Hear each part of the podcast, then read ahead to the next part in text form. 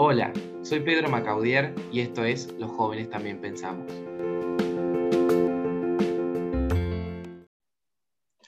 Bueno, eh, buenas tardes Juana, muchísimas gracias por, por venir, un honor tenerte acá, mi profe particular. Así que, no sé si querés empezar eh, haciendo una breve presentación personal. Bueno, bárbaro.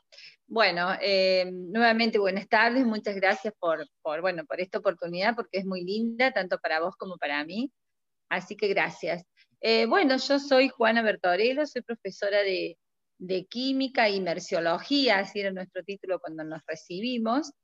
Eh, tengo tres años de estudio de, de ciencias químicas, pero bueno, después por diferentes motivos tuve que directamente pasar al profesorado de química. Eh, bueno, me recibí hace 30 años, trabajé durante 30 años, eh, tengo 59 años en la actualidad, eh, hace dos años y medio que me he jubilado, he transitado por varios colegios como profesora de química y durante mis últimos 12 años fui directora de un colegio.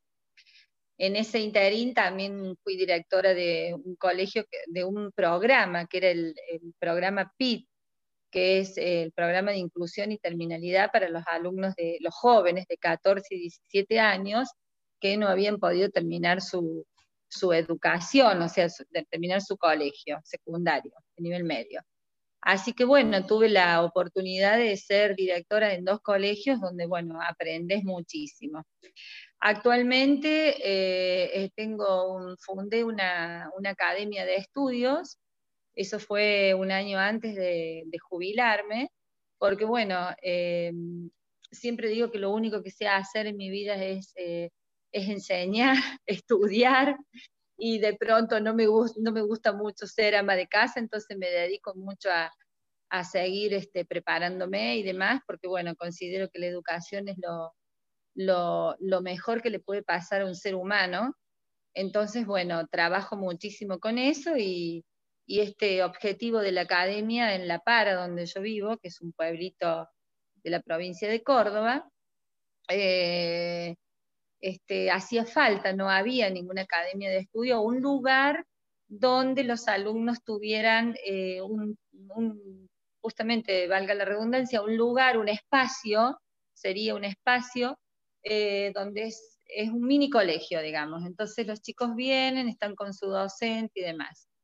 Y bueno, eso es lo que hago actualmente, o sea, sigo capacitándome, sigo metida en todo lo que sea, estuve en el Ministerio de Educación también, eh, haciendo trabajos para, para que este, para docentes, y bueno, sigo ayudando a docentes para hacer tesis, bueno, es un poco siempre metido en la, en la misma, ¿no? Siempre involucrado en lo mismo.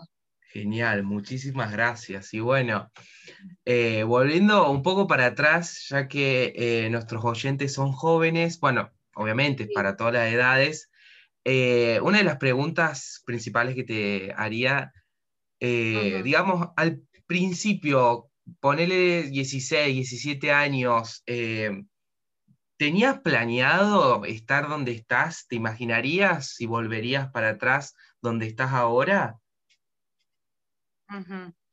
Eh, bueno, desde, desde el vamos que nuestras, em, nuestros tiempos o nuestras eh, estructuras de, de, esta, de, esta, forma de vida era diferente, ¿no? Es decir, de pronto em, eh, yo creo que, que volvería, sí, si tuviera que volver, me gustaría volver, pero ser como más, menos estructurada eh, como me parece que fuimos antes como muy, muy así, yo los veo ahora los jóvenes que tienen mucha más libertad para elegir, para, para decir, bueno, puedo estudiar esto, puedo hacer el otro. De hecho, yo seguiría con mi carrera. A ver, hay algo que yo siempre lo digo. Eh, a mí me hubiese encantado haber terminado mi carrera inicial, que era ciencias químicas. Yo mi idea era ser bioquímica de todas formas, este, si tuviera que elegir la docencia, volvería a elegirla de nuevamente. Em, así que bueno, es como que em, yo volvería de nuevo. pero eh, trabajaría con más libertad mi, mi, adolescencia. Es como que antes era, teníamos que estudiar, teníamos que estudiar, teníamos que estudiar, y, y bueno, en el caso particular mío yo trabajaba y estudiaba, entonces era como que muy riguroso eso. y por ahí no vivías a lo mejor la carrera como se vive ahora o con otras cosas. No sé si es eso lo que vos me preguntás. Sí, totalmente, totalmente. Eh, es una de las ramas de, la pregunta.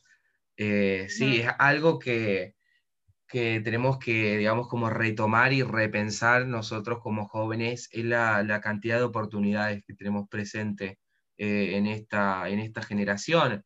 Obviamente hay un montón de cosas que tenemos que pulir, pero es, es, es impresionante. Yo desde mi caso lo puedo comparar con mis viejos, mis padres, que también tienen la misma edad que vos, están por ahí cerca y, y por relaciones, por cosas, eh, obviamente no han podido estudiar eso, y eso es como es, es, esa falta de, lamentablemente, de oportunidad que había en esa época, que todo era estructurado, como vos decís. Eh, si yo no me equivoco, mi mamá ya a los 22 años era madre, y si lo retomamos ahora, mis hermanas, que obviamente eso es de libre elección, pueden, digamos, tener otro tipo de camino, algo que capaz que para atrás era más común o, o eso, pero sí, sí, totalmente, como generación tendríamos como que rever eso. O de pronto, si una mamá este, en nuestra época tenía 22 años y estaba embarazada, eh, era como que seguramente una alta probabilidad de que tenía que dejar de estudiar, porque no tenía, ahora es como que es muy, a ver, este, quizás también es el extremo, ¿no? Es decir, eh, si bien está bueno que ustedes tengan esta, esta, esta posibilidad de, de, poder elegir, de poder decir algunos, de poder decir, bueno, estudio dos o tres años y por ahí este, eh, puedo trabajar y después seguir, es decir, porque bueno, eh, han cambiado un poco los tiempos en eso, como que que existe la posibilidad de que ustedes puedan eh, tomar otra determinación. De todas formas, eh, bueno, también hay que repensarlo a eso, porque por ahí se va al otro extremo, digamos. Sí, sí, totalmente. Hay una carrera de cinco años, estás diez años, porque bueno, eh, cada uno tiene su elección, está a tiempo, se va de viaje, o, o, sea, pero de todas formas viven como más libres, digamos. Tienen como más oportunidades para elecciones. A veces nosotros en esa época no teníamos demasiadas elecciones. Totalmente. ¿Y cuáles fueron tus primeras experiencias laborales? Mis primeras experiencias laborales en realidad fueron en sanatorios, eh, porque justamente yo era muy compañera de una de una mm, chica que era bioquímica y bueno, entonces eh, yo estaba estudiando, ella ya se estaba por recibir, era un poquito más grande que yo y bueno, entonces necesitaba una, digamos, entre comillas, una técnica. Y bueno, entonces como a mí me gustaba estudiar, como a mí me gustaba hacer, o sea, yo estaba estudiando para bioquímica, entonces ella me dice, bueno, mira, dice, ¿qué te parece si empezamos a, empezás a sacar sangre? Yo cuando me dijo eso casi me muero, porque todavía no, tengo la experiencia. No, me dice, pero ya vas a ver. Bueno, y empezamos a practicar con las naranjas, con, bueno, con muñecas y demás.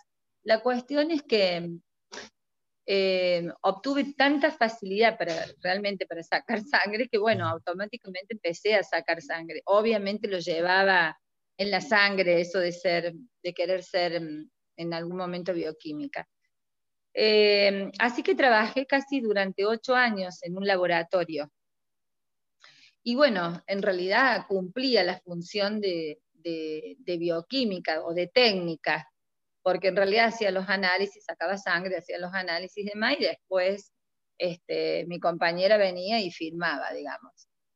Así que esa fue mi, primera experiencia laboral. Y bueno, y después a través de los tiempos, viste, bueno, fui siendo secretaria, o sea, después también trabajaba, qué sé yo, a ver, mis padres tenían un pequeño negocito, entonces, bueno, yo también les ayudaba, pero bueno, mi primera experiencia fue esa. Y bueno, y deduje que todo lo que sea química, matemática, física y demás era lo que a mí me gustaba, ¿no? Todo lo que sea ciencias naturales era lo que a mí me gustaba. Por eso también, como te dije anteriormente, por determinados, por determinados puntos o factores, tuve que elegir o profesorado o o sea, el factor más, más intenso fue que tenía que trabajar demasiado porque mis padres en ese momento necesitaban que mi hermano y yo trabajáramos. Entonces, bueno, sí o sí yo tenía que elegir y no hice durante un año las dos carreras y trabajaba. ¿Para qué te cuento cómo terminé? Entonces dije, bueno, no, me quedo con algo que realmente sé que lo voy a lograr a corto tiempo. Y bueno, obviamente me recibí a los cuatro años de profesora de química y, y merciología. Genial. Eso fue, sí, sí. fue mi primera experiencia. Muy lindo trayecto, porque dentro de todo eso eh, tenés experiencia, tenés momentos, realmente debe ser muy lindo eh, todo ese trayecto, porque uno se tiene que poner a adentrar dentro de esos momentos y ver realmente todo lo que uno gana yo siempre creo que, lo extracurricular, lo de afuera y lo laboral es súper importante como convivencia para la sociedad y para uno mismo.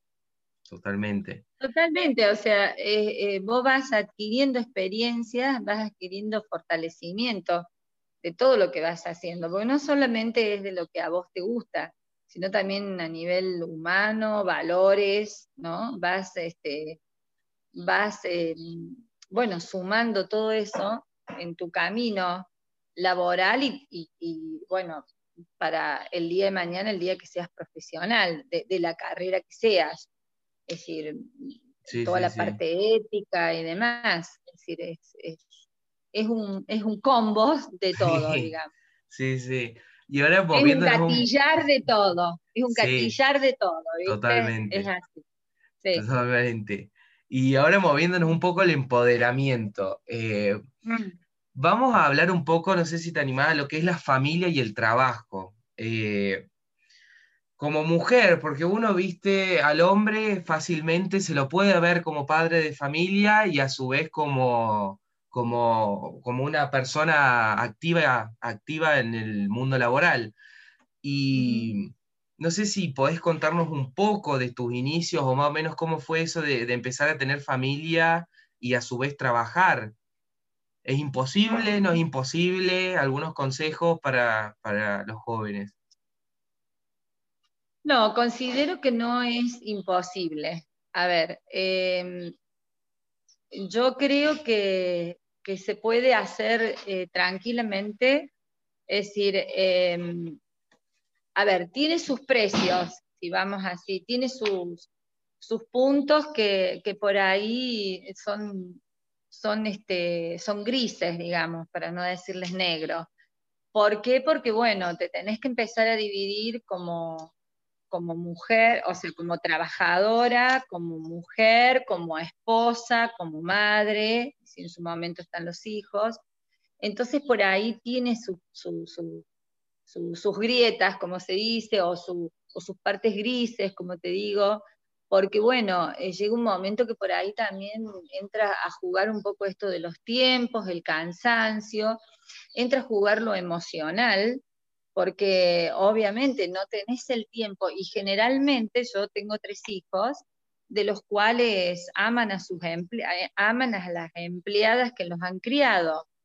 Y bueno, ahí vos entras a, a darte cuenta que realmente gran parte del tiempo eh, han pasado con ellas. Y, bueno, y son como sus segundas mamás. Por ahí yo me río porque llega el Día de la Madre y antes de saludar a la, mamá biológica, eh, saludan a la mamá del corazón, porque bueno, han estado 17, 18 años cada una de ellas con, mis hijos. Entonces, como que pero bueno, yo creo que se puede, Pedro. Lo que pasa que, bueno, eh, es pasar una línea o es cruzar una línea donde vos tenés que tener una cierta, eh, una cierta cordura para que no se te vaya ni para un lado ni para el otro. Pero es difícil, de todas formas las mujeres lo podemos hacer. Está a veces ese concepto que las mujeres no podemos o que, o que, bueno, que por ahí este, es muy difícil. Por supuesto, es difícil, pero que se puede hacer, se puede hacer. Yo lo hice y tengo un montón de compañeras que, que lo hacen. A ver, de hecho, actualmente hoy, la mujer de hoy vive trabajando y a veces tiene dos o tres hijos. Por eso te digo, está el equilibrio, hay que buscar el punto de equilibrio, porque si estás en pareja, obviamente que puede existir el otro problema, ¿no? Claro está. Si no estás en pareja, bueno, también tenés el otro, si tenés hijos. Bueno, si estás sola, por ahí como que es un poquito más fácil, pero teniendo hijos y teniendo pareja, eh, bueno, por ahí se puede complicar pero no es imposible, no es imposible. Pero obviamente que eh, eh, si estás acompañada, siempre es importante, bueno, la otra persona que te apoye. Eso es fundamental, porque si no, seguramente en algún momento hay rupturas. Totalmente. es un equilibrio. Yo siempre a todo lo llamo un equilibrio. Y... Sí, es un equilibrio y un empoderamiento, porque están esos viejos estereotipos de que las mujeres no trabajan y eso, y realmente son el triple de, de capaces que los hombres. No, no quiero generar una grieta, pero...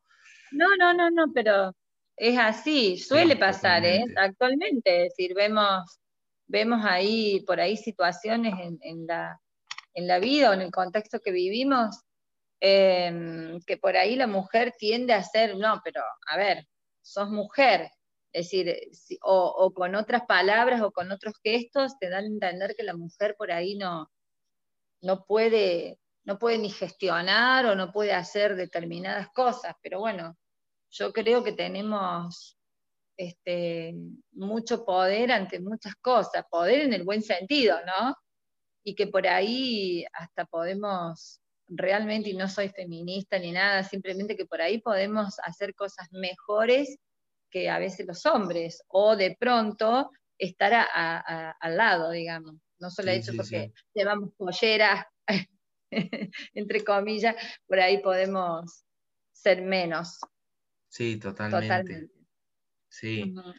y, algo que, quiero que, que, nos movamos es a, a digamos, a, tu parte de, ser directora, porque hay que ser cabeza de una institución y yo personalmente he tenido un par de encuentros medio feroces con mi directora y realmente me encantaría escucharlo y ver cómo se vive de lo que es ser cabeza de una institución, porque realmente, por lo que yo veo, no, no es algo muy fácil que digamos.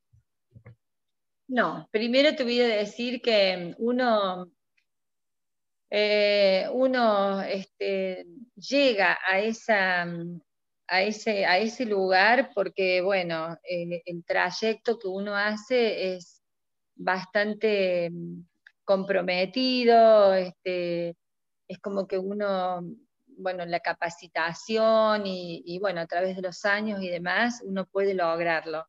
A través de, bueno, por supuesto, a través de una elección, yo trabajé, yo fui de un colegio privado, Así que bueno, fue una elección de un grupo de docentes y demás. Em, a ver, eh, esto te lo puedo decir ahora, que después de varios años que me fui, en esos momentos uno por ahí no, no, no, te das cuenta eh, lo que puede llegar a pasar. Eh, yo no estoy arrepentida bajo ningún punto de vista, pero entras en una soledad tan grande que eh, llega un momento que te das cuenta que, estás como muy sola, desde muchos aspectos, ¿no? Es decir, em, a ver, te voy a dar algo, un ejemplo muy simple, así muy como para que se entienda lo que quiero decir. Por ahí vos siendo profesora sos compañera de todos, sos amigas de todas, vas a tomar mate a la casa, hay un cumpleaños, vas. Bueno, y vos empezás a ver que cuando sos directora, oh, cumplió los años tanto y se juntaron y no me invitó.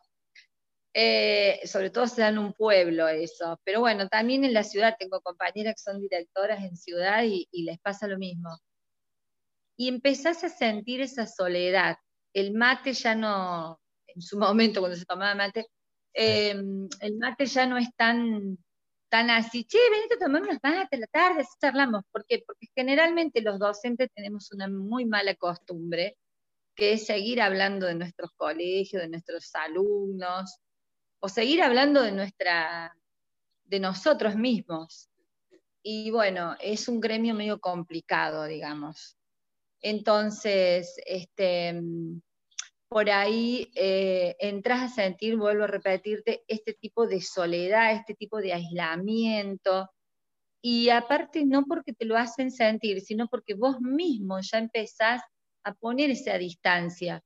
¿Por qué? Porque ya hay situaciones que se generan durante, durante el periodo lectivo donde vos tenés que llamar a lo mejor a tu gran compañera de trabajo, a tu gran compañera de área y decirle, che, ¿qué hiciste? ¿Te equivocaste? ¿Cómo vas a hacer eso? Entonces ya entras con una diferente energía, ¿viste? Una diferente forma. Y bueno, em, entonces los papeles, los roles van cambiando. O sea, empieza a sentirse el rol del director, el rol de de la, villana eh, mm. o el rol de la que te está mirando continuamente. Bueno, eh, de todas formas, em, yo trabajaba mucho con los adolescentes, a mí me encantaba, yo era muy defensora de los adolescentes porque creo que em, eh, son momentos reduros, fueron y son momentos cada vez más duros, hace ya una década o más que los adolescentes vienen pasando por situaciones complicadas, ya sea familiares, culturales, sociales, ¿no? Sociales. Entonces yo trataba de, ver ese punto. Si bien era importante que los chicos supieran, pero también era importante de escucharlos. Entonces, bueno, empecé a tener demasiados, mi representante legal no estaban de acuerdo, bueno, tenía también conflictos. ¿Por qué? Porque yo era muy defensora de, los adolescentes porque creo que este, ellos en su momento por ahí tienen este proceso de, no saber qué hacer. Está aquel que te estudia siempre y que vos no tenés que ni siquiera llamarlo, o sea, lo registras como buen alumno, hola, ¿qué tal? y chao. Pero tenés a aquellos que son a veces la mayoría, que son los que están sufriendo determinadas situaciones, y bueno, yo era muy defensora de esos alumnos, y la inclusión, siempre me gustó la inclusión de la cual no todos mis colegas estaban de acuerdo, obviamente. Así que, pero en definitiva, te puedo decir como conclusión, me gustó, me gustó, si yo fuera en este momento nuevamente directora, obviamente por experiencia cambiaría muchas cosas, es lógico, te lo da la experiencia, sería de otra manera, pero no perdería, ah, no perdería mi forma de ser, de, de ser, mm, de escuchar y de, y de pelear por la educación de los alumnos, de los estudiantes. No, no la perdería bajo ningún punto de vista. Así que eso es como que, que es lo que me dejó, es decir, la parte linda es esa, haber luchado por muchísimos chicos que hoy actualmente los veo y, y algunos me dicen, profe, gracias por usted que yo terminé. Bueno, eso es un orgullo. Sí, y los adolescentes, los grandes, eh, bueno, cada uno tiene su forma de pensar, qué sé yo, cada uno, el día es como, a ver, te voy a decir una frase que es como que es muy vieja, el tiempo dice las cosas, el tiempo te va diciendo quiénes somos, una, una frase que la venimos usando desde nuestros tatarabuelos, bueno, porque es así. El tiempo te va reflejando lo que vos diste, lo que no diste y lo, y lo que sos. Así Totalmente. Totalmente, sí. Eh, mirándolo desde ese lado, desde adentro, es decir, eh, es complicado porque como director, digamos, tenés que tener de alguna forma esa autoridad eh, con los padres, con los docentes, con los alumnos, con los educandos, y, es, y, es, algo medio complicado, por lo que yo veo es algo medio complicado, porque eh, tenés los extremos, eh, tenés, digamos, la burbuja donde eh, prácticamente podrías, digamos, estar afuera de los estudiantes y lamentablemente que pasen un par de situaciones malas o injustas, y el otro extremo donde no te tienen en cuenta, lamentablemente, o, no tenés esa autoridad. Entonces yo creo que el centro es, es siempre lo mejor y, me encantó lo que dijiste eso de, los que te preocupabas por los jóvenes, es algo súper importante porque que lo tengan en consideración los directivos eh, es algo súper, súper lindo e importante. Totalmente. Sí, te, digo la verdad, Pedro, eh, si yo te tengo que decir hoy, después de haber estado transitado 30 años en colegios que mira, estuve por muchísimos colegios, porque bueno, cuando uno se recibe empezás a dar clase en todos lados, donde te llamen, vas, venís y demás. Y honestamente, y te lo digo así porque no te, ni, de, pronto no tendría ni que nombrarlo, pero si yo te digo que si en algún momento tuve situaciones, como docente te digo, ¿no? Docente, como directora obviamente que las tuve, pero como docente tuve situaciones conflictivas o, alumnos que no, no, me estudiaban. Química no es una materia que, quiere, que todo el mundo la quiere. O a veces, este, bueno, yo ya en esa época usaba estrategias y si bien tuve una preparación excelente como docente, eh, yo ya en esa época usaba estrategias que a lo mejor ahora las están usando y que hoy ya tengo alumnos, exalumnos, que son profesores de química y yo te, digo que me encuentro con ellos y me dice, ¿se acuerda, profe, lo que usted hizo conmigo? Bueno, yo estoy usando esa metodología. Entonces vos te das cuenta que eh, sigue siendo antes y ahora importante escuchar y ayudar a, a los jóvenes, porque si bien antes tuvieron los mismos problemas que lo tienen ahora, pero bueno, antes como que que entrábamos al aula y vos sos el dueño y punto. Acá se enseña, ta, ta, ta, ta, las sales son así, las tequiometrías así, punto. Olvídate. Nunca un hola, ¿cómo estás? y demás. Entonces, por eso te digo que es como que es algo que yo sí lo veo, lo veo y lo veo ahora detrás, detrás de la, de la, de la cámara, como se dice, que realmente eso falta mucho, falta escuchar, falta la, la parte de humanización ¿eh? porque, porque la gente, estos niños, estos niños jóvenes, ojo que hablo también de niños, eh, hoy me atrevo a decirte que muchas veces los docentes no, no tienen eso en no todos, ¿no? Pero no tienen en cuenta que estos niños también necesitan que se los escuche, estos jóvenes.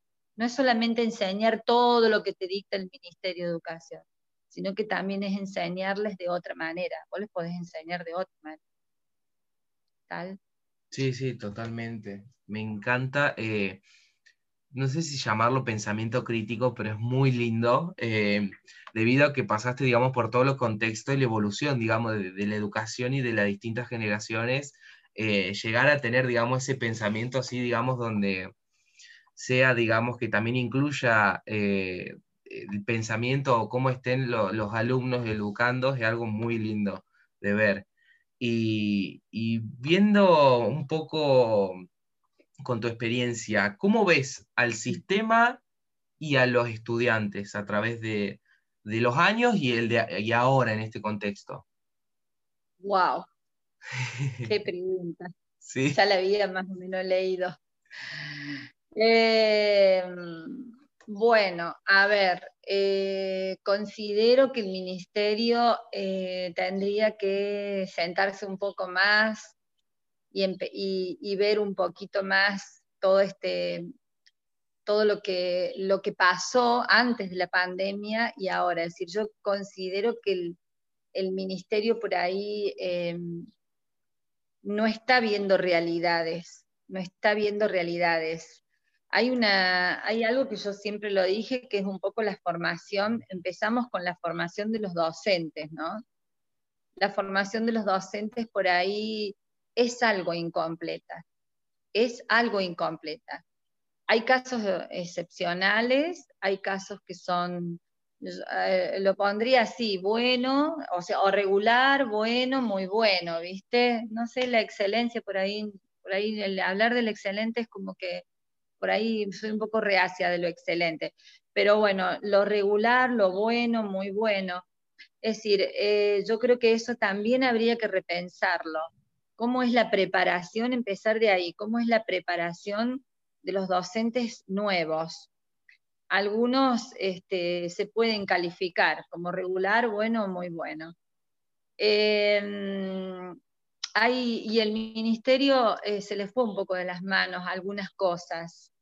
Eh, hay mucha exigencia. Yo que pasé por la dirección te puedo decir que hay mucha exigencia desde arriba eh, y por ahí no se fijan en cosas puntuales que son justamente un poco lo que hablábamos recién, ¿no? ¿Cómo está el, cómo está la realidad del colegio. Si bien vos le podés mandar todos, el PEI, el PCI, todo lo que hacemos en los colegios, los trayectos y demás, pero bueno, ellos se fijan en estadísticas. Si el chico probó, no probó, si aprobó, no aprobó, o, cuánto. Entonces, por ahí creo que tendrían que rever un poco, sentarse un poco más y rever un poco qué situación social estamos pasando, que hace que el alumno o que de pronto las personas también que están dictando las materias estén como estén. Y no tantas exigencias, ser como más, eh, pisar más sobre la tierra y de una vez por todas decir, a ver, estamos teniendo una buena educación, estamos realmente, estamos realmente eh, frente a una educación eh, este, contundente, una educación que realmente podemos competir con otros países, bueno, yo creo que eso sería algo que se tendría que, replantear el ministerio. Em, lo otro que me preguntaste es la educación de, los jóvenes, algo así. Sí, ¿cómo ve a los jóvenes y principalmente ahora en la pandemia?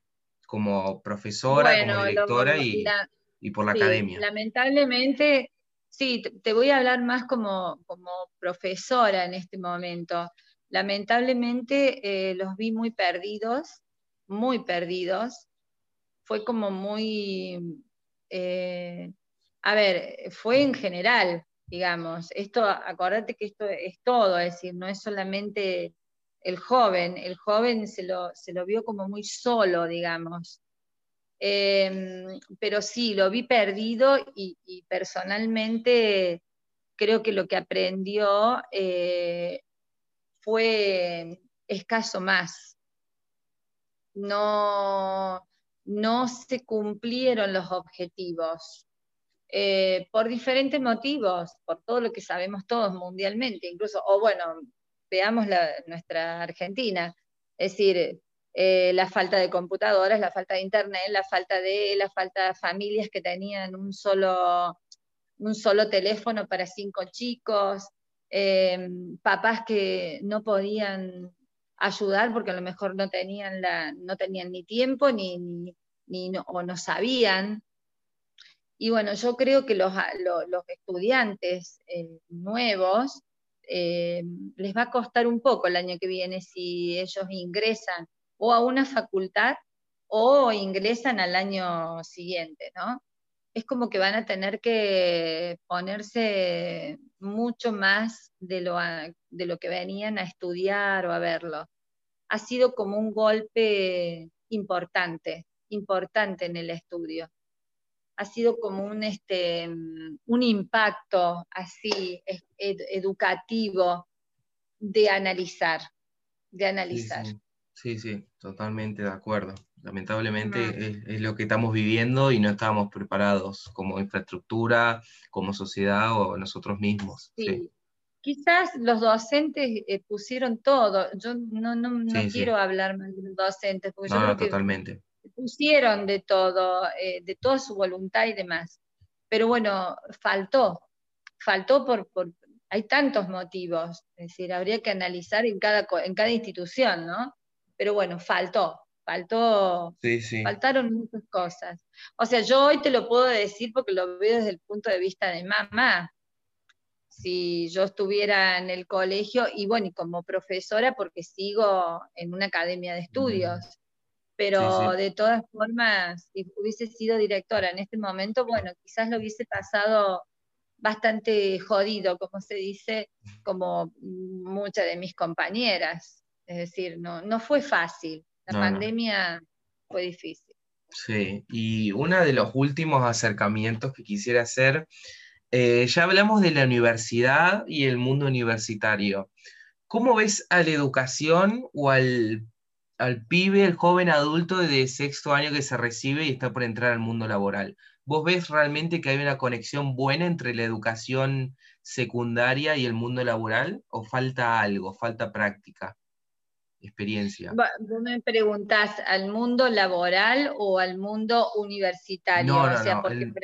Sí, recién hablamos, nombraste el mundo universitario y la ah, diferencia de la pandemia. Bien. Y ahora, está bien. sí, no hablando solo de la pandemia, sino a nivel general.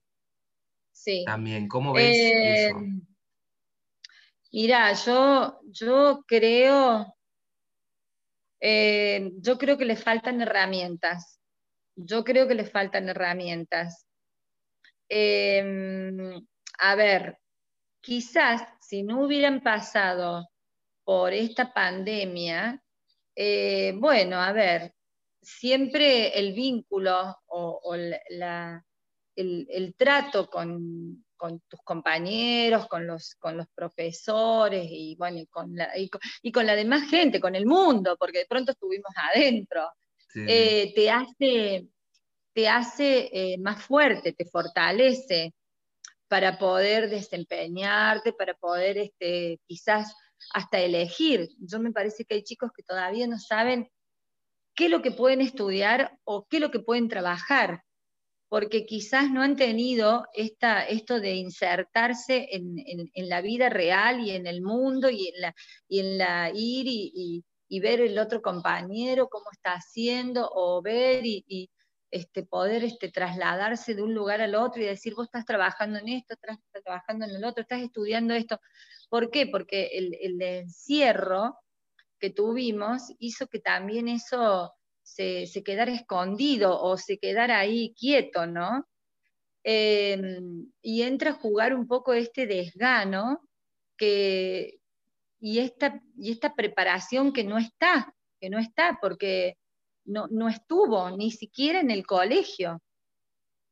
Entonces creo, creo que puede llegar a ser eh, un problema o puede llegar, llegar a ser una situación problemática para el joven que sale del nivel medio, terminó un sexto, un séptimo año, puede llegar a ser algo este, por un tiempo, algo eh, como inconstante, que no, no, no pueda definir lo que realmente quiere hacer. Yo considero que, que va a tener este, espacios Em, así de incertidumbre, de vulnerabilidad, porque, porque no tuvo eh, esa base que es eh, escuchar, escuchar a sus compañeros, escuchar a sus docentes, escuchar a, a toda la, parte social, ¿viste? Porque por ahí vas a la casa de alguien y te escucha, que hace esto, que trabaja el otro, bueno, yo quisiera hacer esto, bueno, estuvimos adentro. Y lo que, lo que, lo que significó es eh, adentrarnos a nosotros y quedarnos solamente con lo nuestro y con lo que ves en la tele o con lo que ves en, las redes de, por, todos lados. Entonces creo que les va a costar un poco, lo veo como futuros, no sé, como medios inciertos, así como no todos los chicos tienen definido y, no todos los chicos les puede ir así como, como súper o, no todos van a estar como eh, decididos a decir, bueno, voy a hacer esto, voy a trabajar esto, porque les faltó esa parte, está como inconcluso eso. Sí, sí, sí. No sé si te queda claro lo que quiero decir. Clarísimo y totalmente de acuerdo. Bueno, muchísimas gracias por participar en este primer episodio de la segunda temporada. Un honor. No, por favor, me encanta.